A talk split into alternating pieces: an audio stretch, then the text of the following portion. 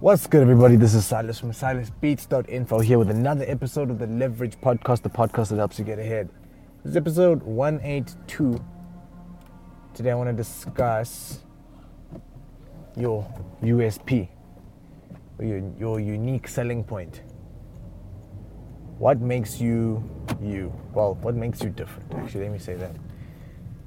Um, it's really, it becomes really important to spend a lot of time differentiating differentiating yourself when you're in an industry that is so fast paced, so that's growing quickly, an industry that is it's taking on a lot of new creators.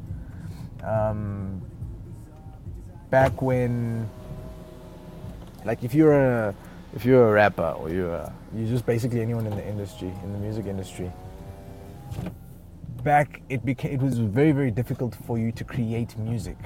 Full stop.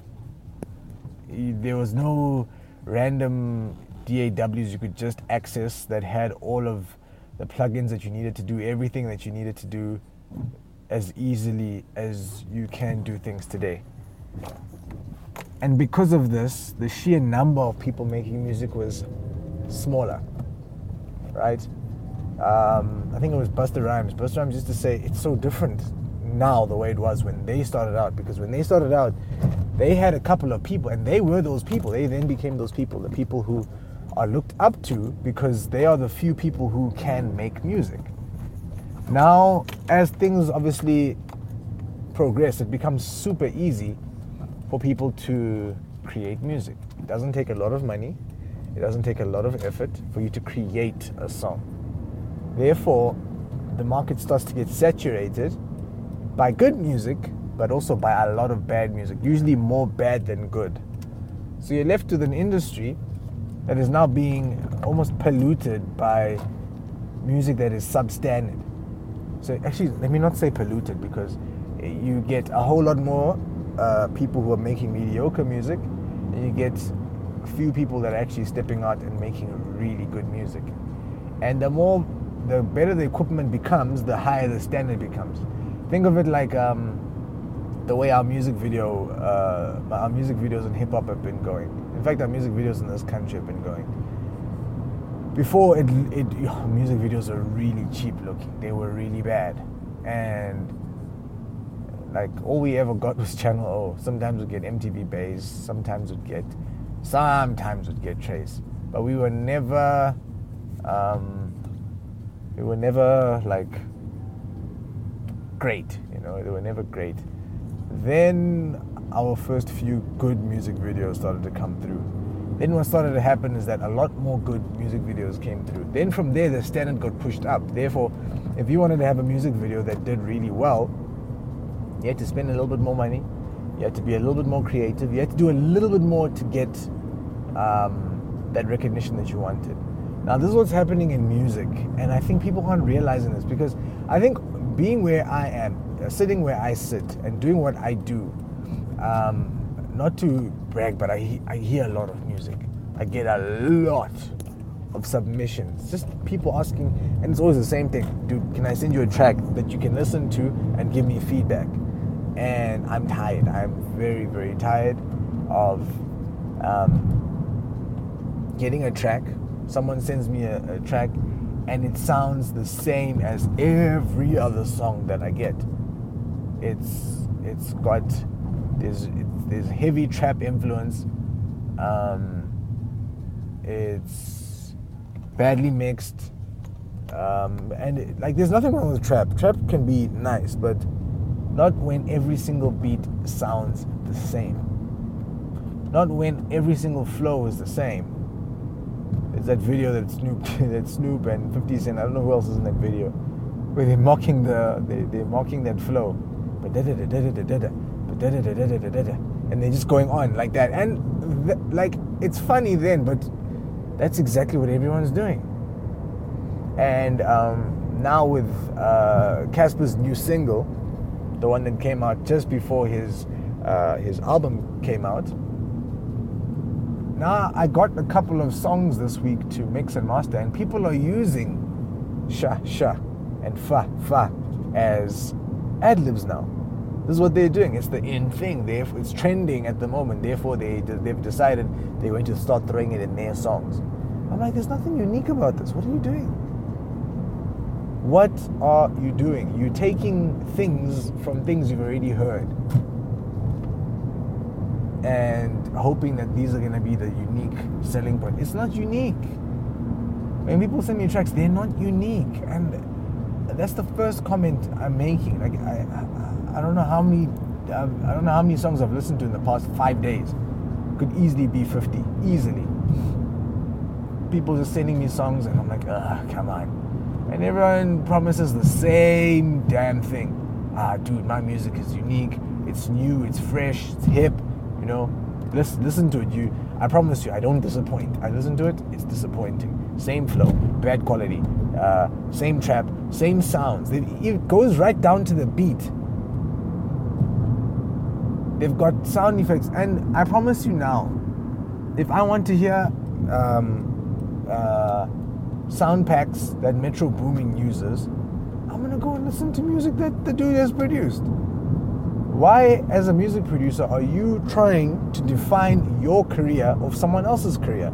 That's the biggest, that's the, that's the quickest way to fail. The quickest way to fail is to build your career of someone else's career. Now, not to say don't use people's um, uh, tricks, styles, things, because I use people's kits all the time. People just don't know which kits I've used. And for the most part, nowadays, I'm trying to create everything. I'm trying to bash into a drum or sing something out or basically create stuff that no one else is ever going to be able to recreate because if they're not me, they're not going to be, if they don't have my instruments, they're not going to be able to do exactly the same thing that I do. They can't get the very same effects that I have. And maybe one day I'll sell a, a kit. Maybe this is what happens when you um, when you become a big artist or big music producer one day, you're able to create and sell a kit. And I won't mind uh, coming out with enough with a bunch of samples because I know, regardless of how people want to use my samples, I'm still the creator of that sound. Um, was a Timbaland who was quite arrogant. It said something about uh, something about hearing a lot of mini me's or something like that. Back in the days when like there was a point where that Timbaland sound was the sound that everybody else was doing. Then it became very difficult to distinguish between is this a Timbaland produced beat? But then when you heard a beat that was produced by Timbaland, you're like, ah, I hear it. You know, it's got it's got the typical Timbaland sound to it. Um, same with the Dre beat. Now even the guy will create a will create a track, and the track will be simply Dre. It'll be simple the drums will knock hard. Um, it'll like the vocals will pierce through in the mix. That's what you that's what you expect from a Dre track, and that's what you'll be getting. Sure. So, like, it's it's it's it's difficult, but it's important that that thing is there. And I know the music industry is very difficult and it's very competitive and it's very like it's very very difficult to shine get ahead you know get the upper hand to get all those things. But at the same time you can't completely sell into exactly what you're hearing that's out there. Also another thing that i get to hear well i get to hear people's mindsets when they come into studio. I hear things like this is the current sound and that's why I'm doing it. I'm doing it, and then later on, I'm going to go in, into my own sound and focus on what I sound like and that. And again, for the most part, I'm like, okay, cool, do that. But at the same time, it it makes me a little bit makes me a little bit sad to hear that for anybody to be doing anything really good or anything really well, that they need to conform to what is out there. And exactly, I'm not talking about kind of close, I'm talking about verbatim. Same kicks, I'm hearing the same snares, I'm hearing the same synthesizers, the same strings, the same vocals, the same autotune, the same deep, deep, deep, thick, thick, uh, tinny sounding, um, shitty autotune. I'm hearing the same. it's it's not clear. The kicks aren't coming through clearly. And this is what the music industry is getting flooded with, this kind of sound. So yeah, now that brings me to why it's so important. It's because if you have a unique selling point, if you have something that's unique about you, you're able to milk it for longer. I'm not saying this because I'm annoyed with trap. I'm not saying this because I'm annoyed with autotune or I'm annoyed with um, uh, that that flow, that particular flow that everybody's using at the moment. I'm saying it because should should you come up with a, a seemingly big track or hit track, and you have a unique selling point, you're able to ride it. You're able to ride the wave a little bit longer, and you're able to catch the surf, uh, as it were, for a little bit longer. Let's look at a situation where um, someone has made a track, right? And this track is it's decent, like it's doing decently, but because it's trap and because it sounds like everything else, it just fades away over a very short period of time. I remember, like I'm thinking right now of um, what's this guy's name? Maraza. Very, very good musician. Very good music that he's created. It's all there. He has everything. As a lyricist, beat selection, um, the way he manages his brand, all of that stuff. He's really, really good at that. But should he should he catch a break off of the sound he's making now, to me it still sounds the very same as everything else. Again, my opinion, but where is that hype that was around his name a short while ago? Hype is people's hype, people's half life for hype is dying. When a song is big, it's not as big as it doesn't stay as big as it used to. This is what's happening with um, um, albums. This is the same reason why albums.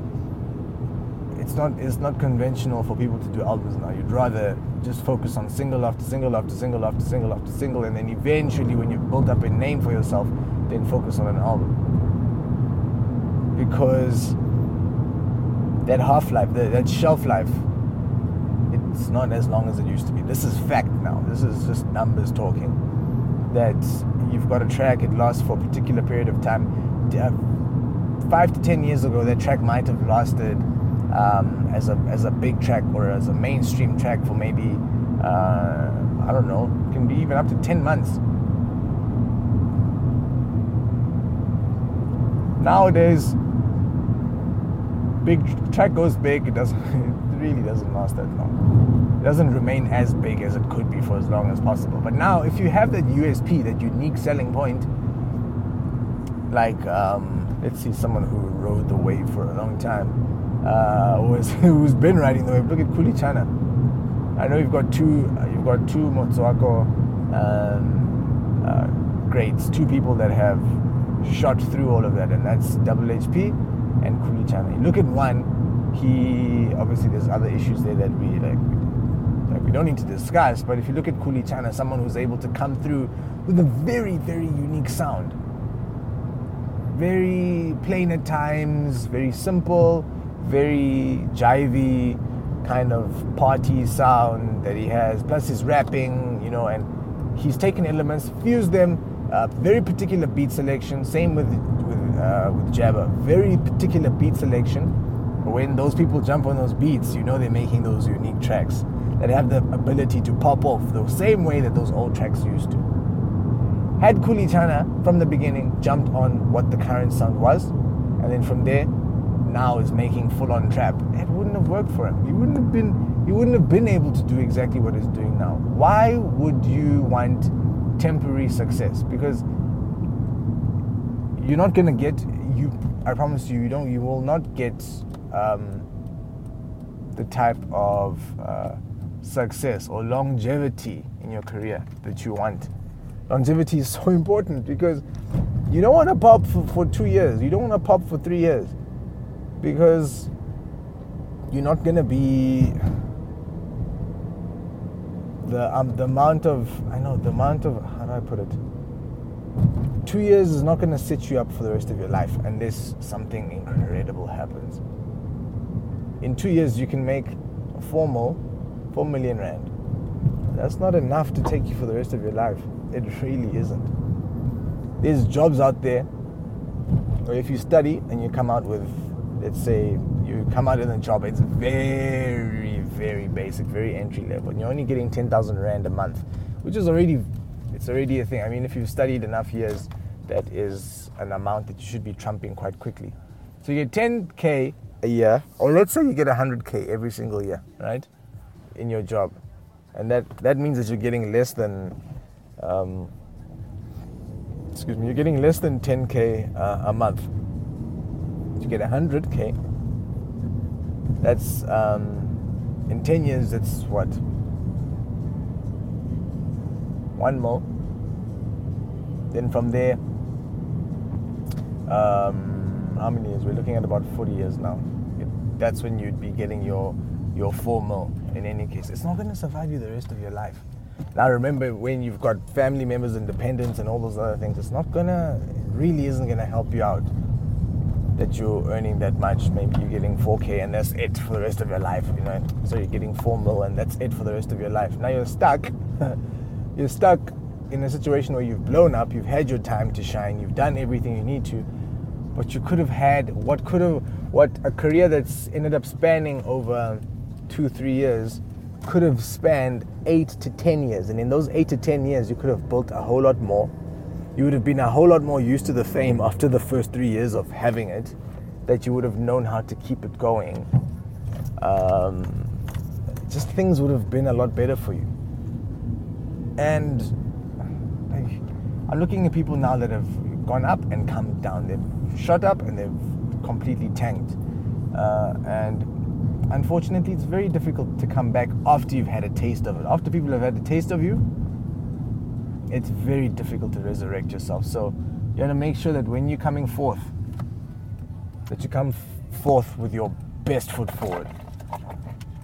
And the easiest way to come forth with your best foot forward is to just sound unique in your sound. Just remain unique, but start unique, remain unique, and flourish. Man, it's I want to see like you know more new sounds. Like our industry is young, but we have the potential to create very, very, very different types of hip hop. Whether it be rapping in vernac over trap, or rapping in English over trap, to your boom bap sound, to a more commercial type poppy sound, to rapping over um, rock sounding alternative beats, to rapping over um, R&B to singing over pop to singing over what would typically be a trap track. You know, we've got so many different facets that we can go into. That there's no need to um, no need to limit yourself. I was even who was I sitting with? We were talking about um, a rapping pianist. That's something that we haven't seen. Some someone who can sit in front of a group of people very, very small group of people or intimate group of people, 200 to 300 people, play piano and rap. Just rap for them while they play piano at the same time. It's a very difficult skill to do, and not many people can do it. I don't many, I don't know any rappers that can play the piano. But if you're able to do that, just as a unique selling point, you rap in front of a small group of people, but you tell a joke, like while you're rapping. You can imagine it almost becomes like uh, you become a little bit comedic. You become like a comedian and you're telling jokes while you're rapping, or you tell stories. You narrate stories while you rap, while you're playing the piano. And that, be, that can become your thing. And then you slowly start to grow your fan base. All of a sudden, you're sitting in front of 2,000, 5,000, 10,000 people getting paid extreme money to tell a story. And that'll go really well with corporates because now they're actually listening to what you're saying. And you can tell any kind of message that you want to, which is basically what, what rap is. And that can be a unique selling point. You can do the same thing playing guitar, doing the same thing. You can be that person who um, who is really you can be a really talented painter. And that's those that's those are your two skills. You paint but you rap you know. You those are your two major skills. And you rap very differently. And you paint very you know in a very impressionistic kind of way. There's many ways that you can do this. Many different skills that you can um, uh, tap into, or many many different skills that you can make use of to make sure that you are as unique as possible. I don't know. Again, just my own opinion. Um, if you want to send me an email or hit me up about what I've said, you can. Uh, send an email through to um, business at silasbeats.info. Or what you can do is um, head over to my website, www.silasbeats.info, and you can hit me up with any information or any sort of feedback that you want to give me. I don't know, maybe you don't like this podcast at all and it makes you sick to your stomach. Let me know. Um, yeah, otherwise, let's keep in contact. Let's keep the communication up. Peace.